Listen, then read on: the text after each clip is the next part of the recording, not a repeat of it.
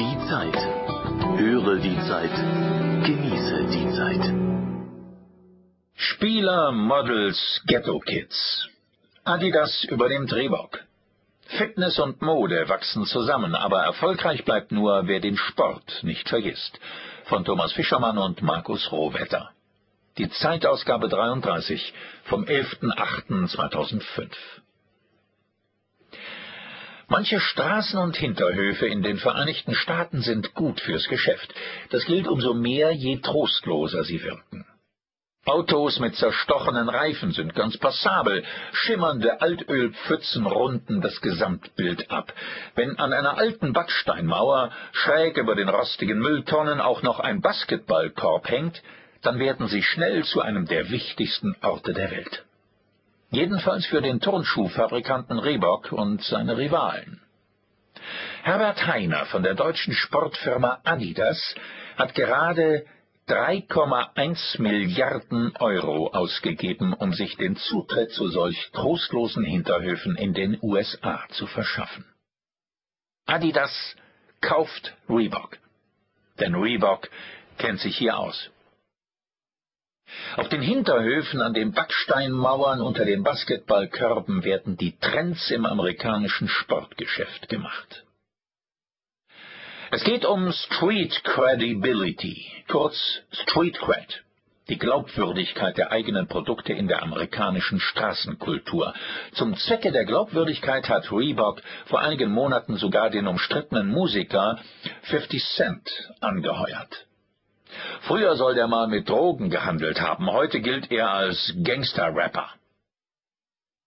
Diese Musikrichtung wird im Wesentlichen durch halbkriminelle Ex-Straßenkids mit Ghetto- oder Knasterfahrung repräsentiert. In einem Werbespot, der zum Jahresbeginn in den Vereinigten Staaten und in Großbritannien lief, sang Herr Cent denn auch fröhlich über erinnerungswürdige Schießereien in seinem Leben und Reebok musste den Spot zurückziehen. In neueren Werbefilmchen hält sich der Rapper mit Baseball, amerikanischem Fußball und Boxen gesund. Schuhe von Reebok sind natürlich immer mit dabei. Die Marketingabteilung des Unternehmens behauptet, Herr Sent sei eigentlich ein Athlet, der im Körper eines Rappers gefangen ist. So etwas wirkt stilbildend. Der Rapper 50 Cent ist nicht der einzige Musiker im Arsenal des Turnschuhmachers, der seine Produkte nicht mehr nur als athletische Hilfsmittel begreift. So stehen Stars populärer Straßensportarten wie Basketball und American Football ebenso im Mittelpunkt der Reebok-Kampagnen wie Hip-Hop-Künstler und Popstars.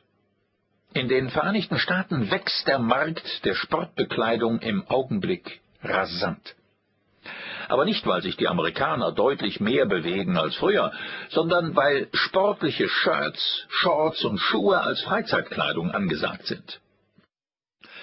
Manchmal auch mit Ghetto- und Randgruppenappeal. Reebok profitiert davon, allein im zweiten Quartal stieg der Gewinn um 71 Prozent. Auf dem nordamerikanischen Sportartikelmarkt, dem größten der Welt, wurde Reebok auf diese Weise die Nummer zwei. Umsatzstärkster der Branche bleibt Nike, an den Reebok und Adidas auch gemeinsam nicht herankommen. Doch der Abstand ist kleiner geworden. Adidas Vorstandschef Herbert Heiner hat mit seinem Übernahme-Coup in den USA nun eine neue Runde in einem Wettkampf eingeläutet, der in der Vergangenheit immer seltener auf Fußballplätzen, Rundbahnen und Centercourts ausgetragen wurde. In den 70er Jahren begannen Sportartikelhersteller damit, über ihr Kerngeschäft hinauszuwachsen. Seitdem hat die Sportbranche der klassischen Mode- und Textilindustrie massiv Marktanteile abgenommen sagt Klaus Joost, Geschäftsführer von Intersport, dem größten deutschen Einkaufsverbund des Sporteinzelhandels.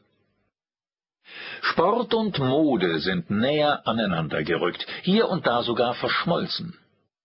Neben Funktionalität treten Image, Personalisierung und der Ausdruck eines bestimmten Lebensgefühls, eben all jene Attribute, die zwar durch Sportler verkörpert werden,